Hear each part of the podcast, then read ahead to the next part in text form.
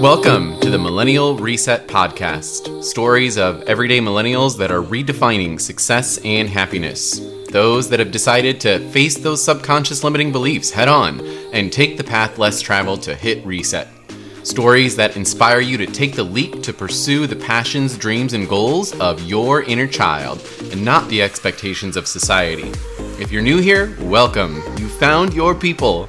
I'm your host, Peter Goose, burnt out millennial turned human design and mindset coach, and it's now my mission to create a space to have the conversations out loud around millennial burnout and mindset and inspire and empower my fellow millennial besties to decondition from the programs that keep so many of us stuck and rediscover your most authentic identity. Or, in other words, the millennial reset. And I'm so glad you're here. All right. Hey, everybody. Welcome to another episode of the Millennial Reset Podcast. I'm so excited for my guest today, Luisa Batiz. Luisa has an amazing Millennial Reset story. She left the world of corporate and now she is out in Honduras building her own eco sanctuary off grid Airbnb for other folks that are ready to disconnect and return back to yourself. So I'm so excited to hear this story and share it with y'all today. Luisa, welcome to the Millennial Reset Podcast, and thank you so much for joining us. Thank you so much, Peter. It is such an honor to be here having this conversation with you. When I saw your TikTok, I was like, yes, I feel all of this. Yes, like why are people still doing this? Like this is a sham. Yeah. This is a scam. The, the scam is the scam is the work life thing, like work life balance. Like what is that? That's a whole nother conversation. oh yeah. But the conversations are happening though. It's a starting point for sure. Listen, listen, we're in the beginning of that whole world and journey. Yeah, exactly. Mm-hmm. Well, speaking about journey, you have had quite the journey, my friend. And uh, before we dive into your full story here, let's just kind of set the foundation. When you think about like your millennial reset, the millennial reset is all about redefining success and happiness, stepping back into your most authentic identity. And when you think about your identity today, like who is Luisa? What makes up your identity today? Uh, so today I am a human being, like really focused on being and not so much of a human doing. Mm. I think before in the past, like my entire life was centered around my career, um, the things that I was doing. Like I basically put all my value in my productivity. Yeah. Um, and I had moments where I didn't feel as productive as I needed to be in the world, but I felt like part of that was stuff that was programmed into me that wasn't necessarily like who I was. And so yeah. I've been on like a journey for like the last like five, six years and really trying to figure out like who am I as a human being, you know, and what kind of impact do I want to have in the world? What kind of world do I want to actually live in? So I think sometimes, especially when it comes to capitalism and just the way people really tie themselves up to their job titles. Like even when people ask people, "Who are you?" It's usually yeah. what their job is, and it's like, no, I don't want to be defined by my job because what happens when you lose that job? And I think people had that experience during the pandemic when they did lose their jobs, and mm-hmm. some people fell apart during that time period. Um, I'm happy to say that I didn't fall apart during that time period because I was doing the work to really figure out like who am I outside of like these titles and accolades? Yeah. Um, and so today I like to say that I'm a human being. I'm a spirit having a human experience. Yes. Um, and I've been really fortified in that. Whereas, like, who am I in my core? I'm a reflection of you. You're a reflection of me. I'm nature. Oh. That's who I am today. You are my people, is who you are. I love you. Um, but yeah, I mean, you bring up such a good point there already around like this belief that so many of us have as millennials that like we have been programmed and taught that our self worth comes from our level of productivity. And it's like when you mm-hmm. step away from that belief, or if you are one of those people who is like, okay, I'm ready to quit my job and do something different, you have to be prepared to face your identity when your identity is no longer based on doing a job title for somebody else, right? Mm-hmm. Uh, so yeah. Good. So, okay, so let's back up a little bit now. So, we know a little bit about who you are and uh, your kind of reinvention of yourself, of this amazing thing that you're doing in Honduras. But take us back, let's say, like, I don't know, five years ago. What were you doing before this shift, and what kind of caused you to hit that brick wall of millennial burnout? Um, so, five years ago, um, I was working in recruitment I was the director of recruitment of a really large charter school network in New York City. Mm-hmm. And I was working during a time of rapid expansion. So we went from five schools to 15 schools while I was there. Oh, wow. Um, and during that time period for me, like when I think about um, when I think about what was success for me, it was making six figures, um, having the really fancy title and having the business card.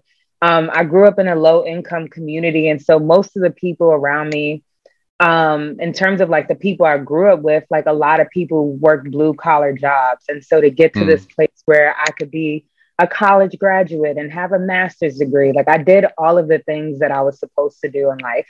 Yeah. Um, and for the most part, like according to like what I wanted out of life, um, I should have been extremely happy. I had the six figure job. I had the great title. I was highly respected in the work that I was doing. I was managing a very successful team um, that was hiring over 500 people a year and hiring really great people. Um, and I was doing really powerful work. But by all means, I should have been really happy. But instead, I was super depressed, highly medicated in order to get through the function of everything I was doing day to day. And so for me during that time period, I realized that this wasn't the dream. Like, I don't know if people, I don't know if you're familiar with Meek Mill, but Meek Mill has a song called Dreams and Nightmares. Hmm. And the first line of the song, he says, I used to pray for times like this. And like, and I just remember like I would say that over and over again to myself because I was like, I used to pray for this. Like this was yeah. my dream. Like my dream was literally to be here and to be in a space where I was set up to climb the ladder and eventually become you know a ceo of a company or a chief talent officer. And i was right on that pathway right on that trajectory. And i just had like a moment where i was like this is not the life i want for myself. I'm absolutely depressed. Um, there's just so much pressure on me and i don't even know why i have all of this pressure on me. Um, i just found myself being extremely unhappy. I wasn't eating well. I didn't get a chance to like go out and take care of myself, go to the gym. Like, yeah, I was just running, I was just jumping up and running to get to work. Like, I was in the shower and I would think about emails I didn't finish. Mm-hmm. And I was like, this, this is not the life that I want to live. Like, this yeah. is absolutely insane. Like, this is not living. And I remember there was a moment where I was working with someone and the woman actually passed away. Oh wow. Um, from she had like she had some of her own challenges. I don't really know fully what happened, but I just remember she passed away and literally like within like less than a week, my team was posting her job. Oh and I just rem- I just remember having I just remember understanding that like, you know, life is short. Yeah. like if I passed away, like the business and this company has to continue to run. This organization has to still run. So why am I yeah. here sacrificing my life to do this? It doesn't make sense. Yeah. Yeah, it's it's you know, it's like this this chase that we get into, right? We're always chasing this thing that's happening out here, this uh, job title, this advancement in our careers. And then, you know, I think what you're talking about is what so many people are going to resonate with is like, there eventually comes that moment where you're just like, wait a second. Do I really want the thing out here or do I want to simply feel a different way in here? And so, you know, I, I don't know if that's like millennial specific or not, but it's, it's, I see it in myself all the time too. And it was like one of the biggest aha moments for me of like, wait a second I actually I was telling this story the other day. It's like what a month before I quit my job. If I would have stuck it around for what two more months, I would have gotten like one of the biggest bonuses of my career.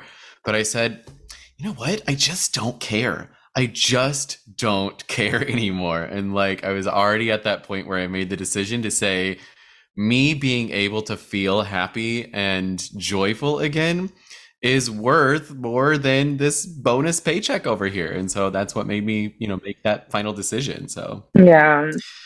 Um, so yeah, what was it for you then? I, I you're all gonna love this story. I kind of already know a little bit of, and I was so excited for Luisa, Luisa to share this. But share the moment for you of when you knew there was no going back to your old self. The moment that you knew you were no longer going to take this, you could no longer do this for the next 30 years of your life, and something had to change.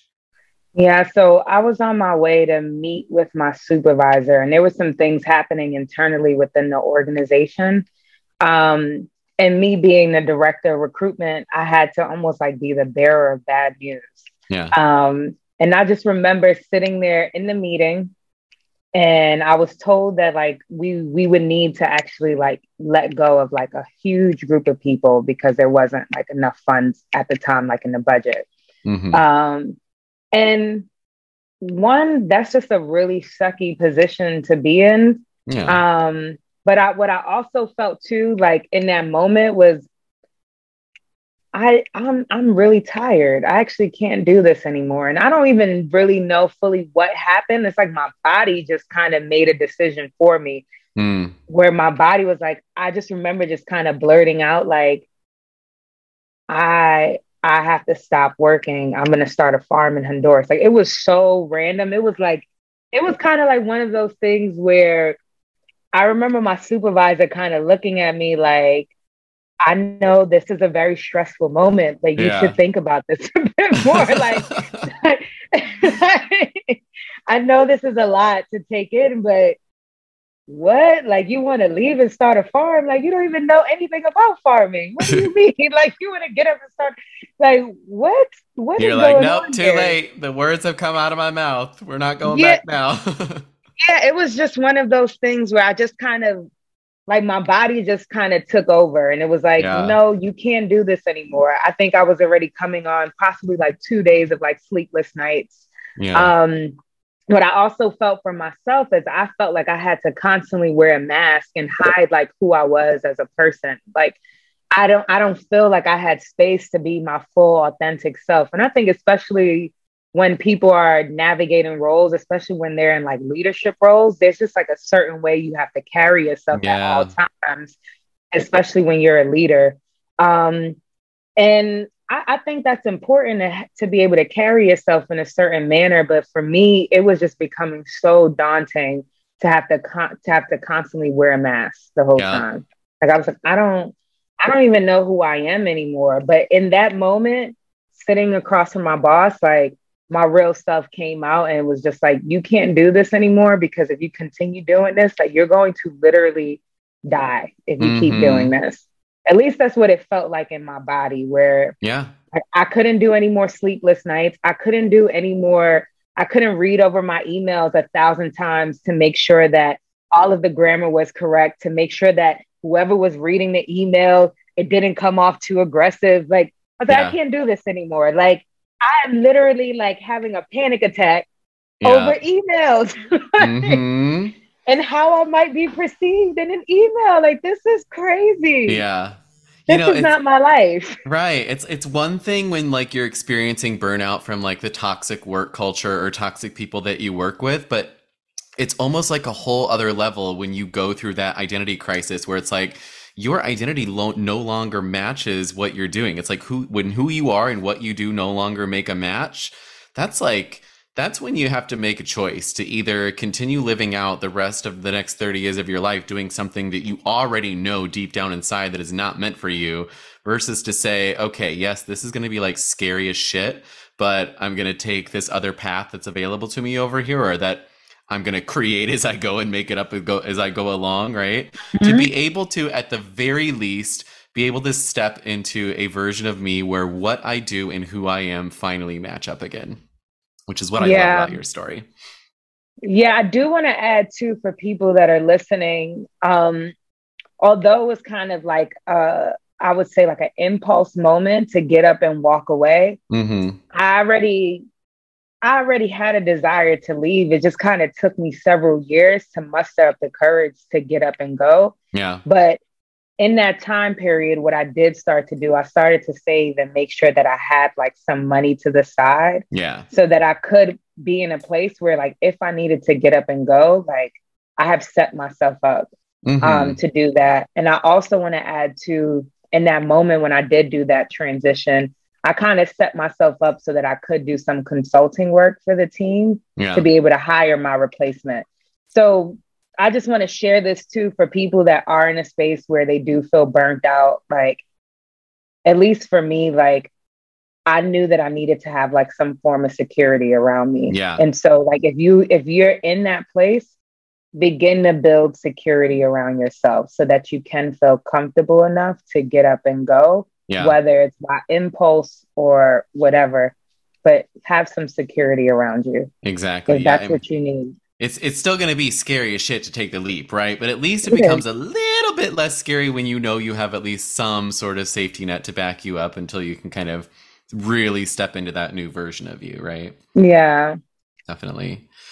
Um, okay, so let's talk about the fun stuff now. So you've really, you know, you've yeah. made this shift. You, you know, stepped into this more authentic version of you and this new identity. Um, and we're going to talk a little bit about the Airbnb and the um, off grid eco sanctuary in Honduras in just a moment. But before that, I want to dive in with you because I think that this is um, really inspirational. I think a lot of people are going to resonate with this in terms of just like, you, you really did make like a 180, right? You went from living in the US, living in New York City nonetheless, to living yeah. in Honduras, right? You made a mm-hmm. pretty large move, literally, what were some of the biggest shifts that you've now seen in yourself, though? Mm, so I would say that one of the biggest shifts that I've seen within myself is separating myself from my job title. Mm. Um, so I think about when you go to the dinner parties and you're meeting people, and people ask, "Who are you? What do yeah. you do?" Um, and I feel like before I used to take a lot of pride in the things that I did. You know, I was able to say, like, I'm a director of recruitment. I work for so and so company. Here's my business card. And um, stepping away from that was a was a bit of a huge like shift for me and yeah. moving into a space where I can be really proud of my own entrepreneurship and the work that I do today and say like oh I'm a freelancer I, I do freelance recruitment work and partnership management, but I'm also building this beautiful eco BNB in Honduras. And yeah. boom, it's a conversation starter and it's something that like people are really interested in. But I felt like mentally, initially, I didn't believe that that would be something people would be interested in, especially, at least in my case, I feel like I know a lot of people that are really phenomenal human beings, overachievers, and work for these really great companies and all of these different things. And so I feel like there's a lot of that that kind of shows up in spaces where folks kind of size each other up. Yeah. And so mentally, I had to break myself out of that and really stand very deeply in being proud of just like who I am as a being. Like I used to tell people sometimes, like, I'm nothing. That's a I said, what do you, who are you? I'd be like, I'm nobody. I'm, I'm stardust spinning on a globe. and people like, oh, that's one of those like spiritual hippie people over there. I'm sure. I'm sure she drinks kombucha. uh. So I feel like that was like one piece that breaking out of just this who I am question and not getting so freaked out when people ask me who I am. Um, yeah. Another another piece I had to move through, and we were talking about this a bit earlier, but it's just like this idea of security um, when it comes yes. to security, I think a lot of times when you do work these full time jobs and you have a salary and you have health care, the thought of possibly losing that, um, you know, can be really scary. Yeah. Um, and I think for me, I had to move through that. I had to navigate through that piece and recognize that like having a salary or having like a job is not a form of security. At any point in time, you can lose your job. Mm-hmm. Um, and after I had left my role, like as a director of recruitment, I moved into an ed tech startup and I kind of did some work within that space. But during the pandemic, I had a moment where I actually lost my job. Mm-hmm. And in that moment, I had to stop and pause and realize, like, hey, having a salary is not necessarily a form of security. At any yeah. point in time, you could lose your job. Your security needs to come from like what you are internally and your skills. That's where your security is actually uh, going to yes. come. Who you are as a person, and that's essentially how I ended up getting into freelance work was I lost my full-time job and then people that I know that I used to work with before in the past started reaching out to me about opportunities. That's yeah. why you should always have good relationships with people. I will add, I never left the job and was like, fuck this place. Right. Yeah. I wouldn't do that. I personally wouldn't do that. You always want to have great relationships with people. And I feel like that has been one of my saving graces. Yeah. Having good relationships with people. Um, and then I would also add to with the transition to Honduras, it took me some time to even tell people, like, hey, I'm in Honduras. Yeah. Because I got fearful that people would think like, oh, she's on vacation uh, even yeah. as a free, even as a freelancer, like I got nervous to say like, yeah, I'm in Honduras, and it's like, so what? Yeah. So many people are now doing jobs from other places right now. Right. Yeah. Okay, you're now in Honduras. That's fine, and. Mm-hmm thus far it's been working out for me very well and i'm now it's so funny this contract that i have because i've done my work to just get comfortable with telling people where I was. Like I would make sure I have like before when I would do meetings, I would make sure that I had like playing backgrounds. I was like, oh my God, all the roosters roosting right now. People gonna know I'm in another place right now. I need people to think that I'm in Brooklyn, New York. yeah. but it's so funny now because the contract that I'm doing right now, which is really great, I'm doing some recruitment work for um, a collection of boutique um, hotels right now. Mm-hmm. And I had the experience. They knew I was in Honduras. They were like, "Hey, we love what you're doing. Can you actually come out here for a few weeks and do some work here in person, and then you can just go back. Yeah. You can just go back to Honduras, but we'll pay for you to get out here." And I feel like I needed to have this experience so that I know that there's so many different ways of working that exist in the world. Oh my gosh, yes. A, a few years ago, I never thought I would be in a position where someone could say, like, oh yeah, we'll pay for you to leave Honduras and we'll get you back there too. Yeah. Don't worry about it. And yeah, it's like, uh, you know, I know for myself too, and I'm sure this probably rings true for others out there as well, is like we get so stuck into this program that we are raised with again, where it's like you have to pick from this short list of degree options and the short list of career options that you're going to do for the next 30 years of your life. And nowadays, it's like you're a perfect example of this, where it's like, do something that you're passionate about, build that Airbnb eco uh, sanctuary in Honduras. And also, by the way, you can also do freelance work on the side because you know that you're already good at it. And it's like when we when we keep ourselves confined to this belief in this program that like you have to stick to this one job for security for somebody else's goals and dream that's going to provide you, you know, health insurance in your 401k. When in reality, it's like, no, you can you can have five different jobs. You can do seven different things if you want. It's all up to you. This whole thing that you've learned in the past is all an illusion. It really is an illusion. Re- and the work is breaking through the illusion. So yes. I, that's been my journey for like the last three four years is breaking out of it and yeah. really sitting deeply into who i am today. Uh-huh. and not apologizing for who I am now. Oh my gosh, yes. That's I always say that. I'm like, y'all, wake up. The Matrix is not happening out here. You're not chained to anything. The Matrix is happening up here. And you gotta break what's going on up here if you're gonna make oh. any significant change in your life. Yes, yes. That was the big one. Like that the Matrix was inside of us.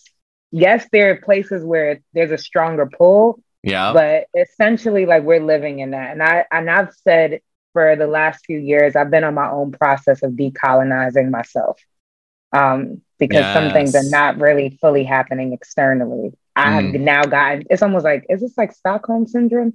I'm not sure if I'm even saying the right term, but I basically have become my own oppressor a little bit. Oh my gosh. yeah. You're so day. right. There you go. That's a whole other podcast episode right there. We could spend a few hours talking about that.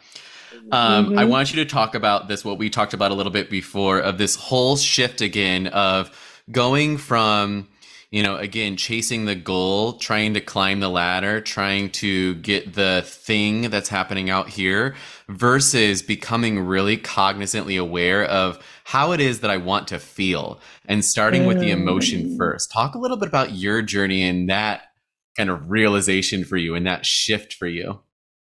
So, for me, what I realized so initially, I was working as a director of recruitment before I went to an ed tech startup And I remember there was a point in time where I was like, I just want more freedom.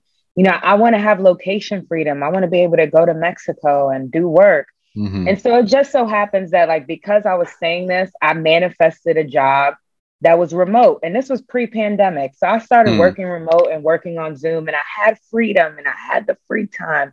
But then I realized because I was already kind of like in this pattern of overworking myself in order to prove that I was worthy of being in a space, that I was just kind of recreating some of the same structures that I was trying to move away from.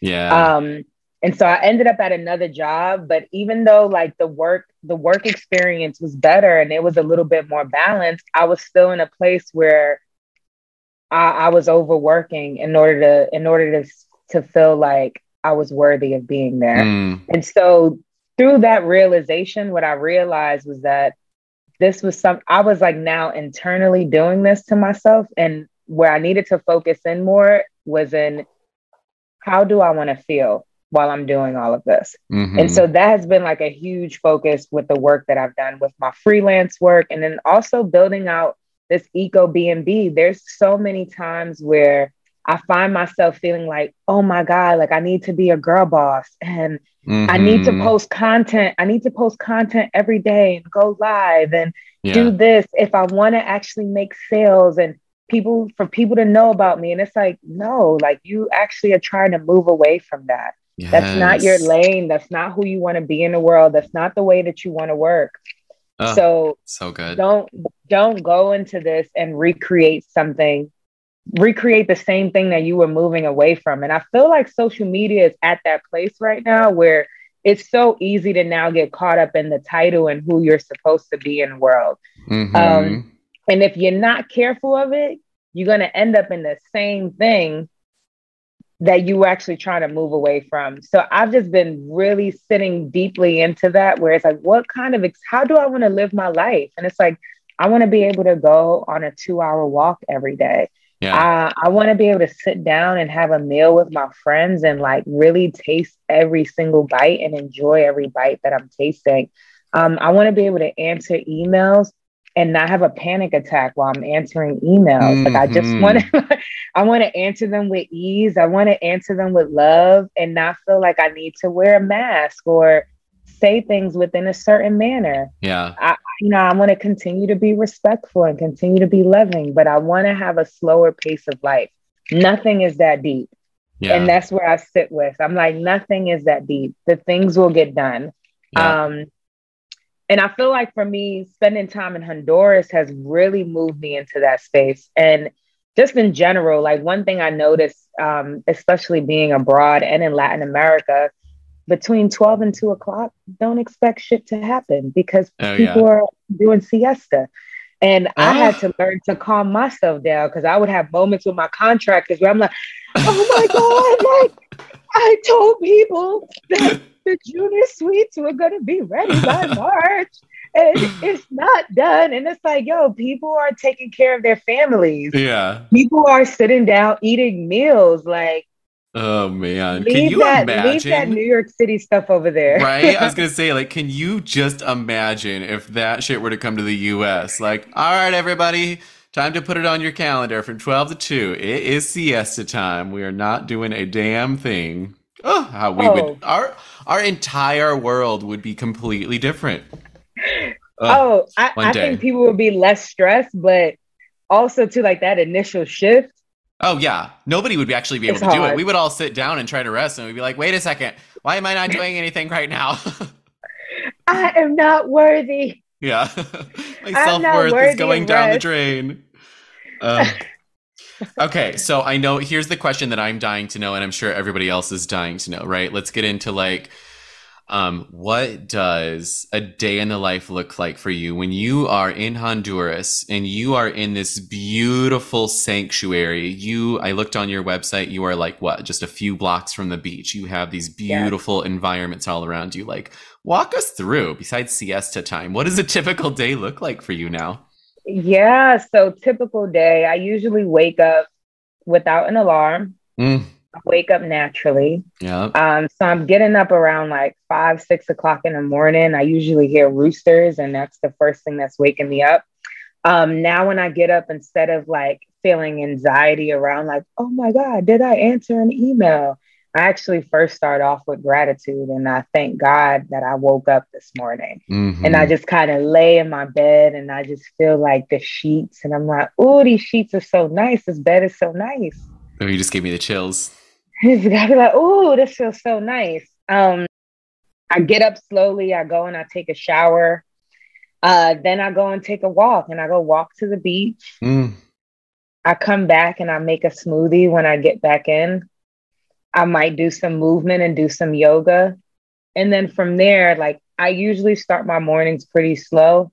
So I would say about, I usually, de- I'm dedicating about like two to three hours to just myself and getting myself mentally well. Yeah. And then from there, I open up my computer, I'll do some freelance work, whatever I have going on. Yeah. Um, if I have to do some work for the website, I'll do some work on the website. I'll connect with different folks and people that could be potential clients.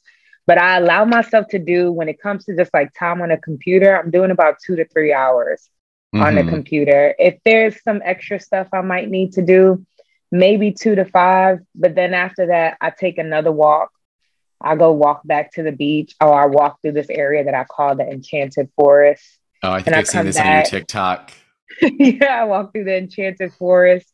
Then I come back and I make like a beautiful plant based meal mm. in the home. I connect with people and I just kind of take it easy. I look outside, I lay on a hammock, I eat tons of fruits. There's tons of beautiful fruit trees on the space.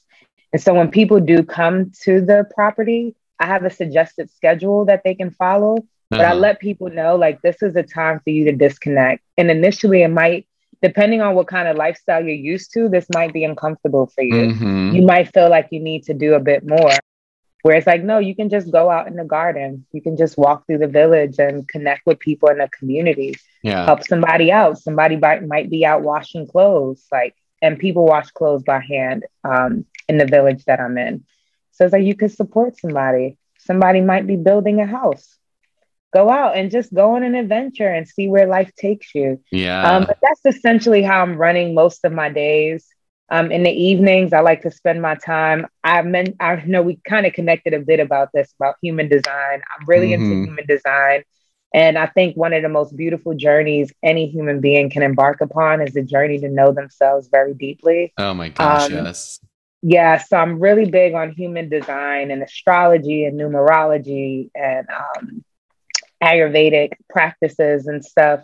And so I usually spend some time kind of reading up on that, watching different mm-hmm. YouTube videos, and just kind of contemplating my day and really sitting into how am I living in Eden? How yeah. am I living in utopia? What's the process of that? Yeah. I'm just getting deeply into that. Yeah, I think one mm-hmm. of the mm-hmm. big things for me over this past just like six months or so, even after I left uh, full time work, is really checking in with myself multiple times a day to say, is what I'm doing right now fostering the way that I want to feel right now? Um, mm. Um, it's been so huge for me because I'll catch myself. I'll catch myself sitting there and saying, okay, I'm going to take a break for a second. And then I'll, you know, turn on something on YouTube or on TV where I'm like, wait a second. Why am I watching this right now? This is not how I want to be feeling. And then I catch myself, I turn it off. But it's that awareness that has just oh my gosh, it's been a game changer for me. Yeah, yeah. That's been a big one for me. Um, so I want you to share a little bit about the actual eco sanctuary. You're going to have to forgive me. I'm going to try to say it correctly. Nuguchu. Is that correct? So it's Nuguchu. Nuguchu. And yeah, Nuguchu. Um, the space that is inspired by mothers. Um, I look at it as like my ode to Mother Nature and an ode to the way that I wanted I want to live in the world. Yeah. I feel like I spent so many, so many years like railing on capitalism and white supremacy and climate catastrophe.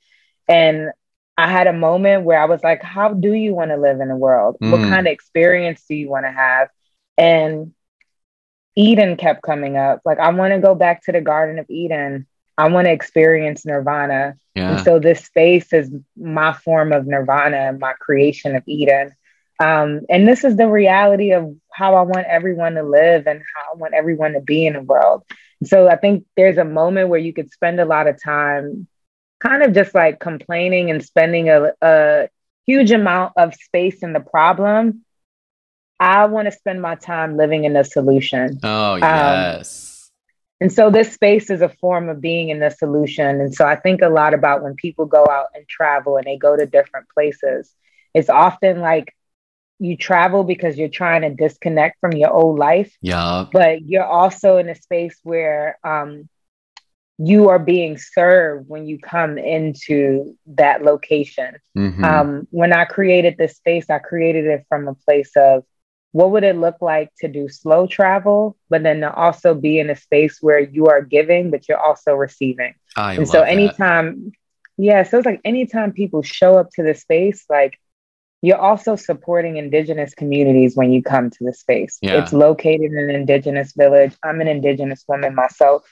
Um, everything everything that was built within the location it was built very thoughtfully but it was also from a space of creating opportunities for folks that are in the village yeah and so i know a lot of times when people do think of honduras people don't often think about the beautiful nature that's there, the beautiful beaches, the beautiful people. A mm-hmm. lot of it mm-hmm. rooted in poverty yeah. or immigration and all of these different things. And I feel that part of the reason like a lot of this stuff exists is because we're not in a place where um, we're giving and receiving in a balanced way. Yeah. Um, and so my hope is that when people do show up to the space, that they're one like taking the time to disconnect from their world, but then you're also giving. Um, you can go to like a huge, large resort and have a wonderful time there. But if you like really sit down and you talk to the people working at the resorts, especially when you go to Latin America, you'll realize that people are not actually getting paid living wages. Yeah. When they're there. Um, you'll also realize that even a lot of the food and stuff like that, it's not coming from local farmers. It's not coming from local spaces. Mm-hmm. And right now, for every hundred dollars people spend abroad, usually only five of those dollars go back to local communities. Oh wow. Um, so part of my work with building this is yes, it's a place to retreat, it's a place to disconnect, but you're also giving back to communities too. Yeah. You're supporting local people. And it's just a different way of traveling. So I always tell people like if you're going to have privilege, use your privilege in support of other people. And for us as a collective, I think we're now moving into the space where we want to become more thoughtful about supply chains. Yeah. Like it's not enough to just keep purchasing and purchasing from spaces that you know are exploiting people. Mm-hmm. Like I hate carnival cruises. Like that's I'm sorry if if you were ever looking for them to be a sponsor. but I'm like, yo, they throw mad waste into the ocean. Yeah. And not paying their workers well. Like it's just a whole bunch of different things. And I'm like, we're now in a place where if we're anti-capitalist, if that is something that folks stand for, if we're in a place we want to be a part of a new world, then we have to we have to demand better better from these companies. Yeah. Oh, you are so yeah. right. Gosh, we need this. We need this energy more. We need. Not. I'm not saying that you should ever come back to the U.S. because you really probably shouldn't. But oh man, we need more of that here. so I don't feel like. So I'm not in a place necessarily where I'm like anti-American. I, I fully understand that part of the reason I could even do the work that I'm doing is because I have access to the U.S. dollar.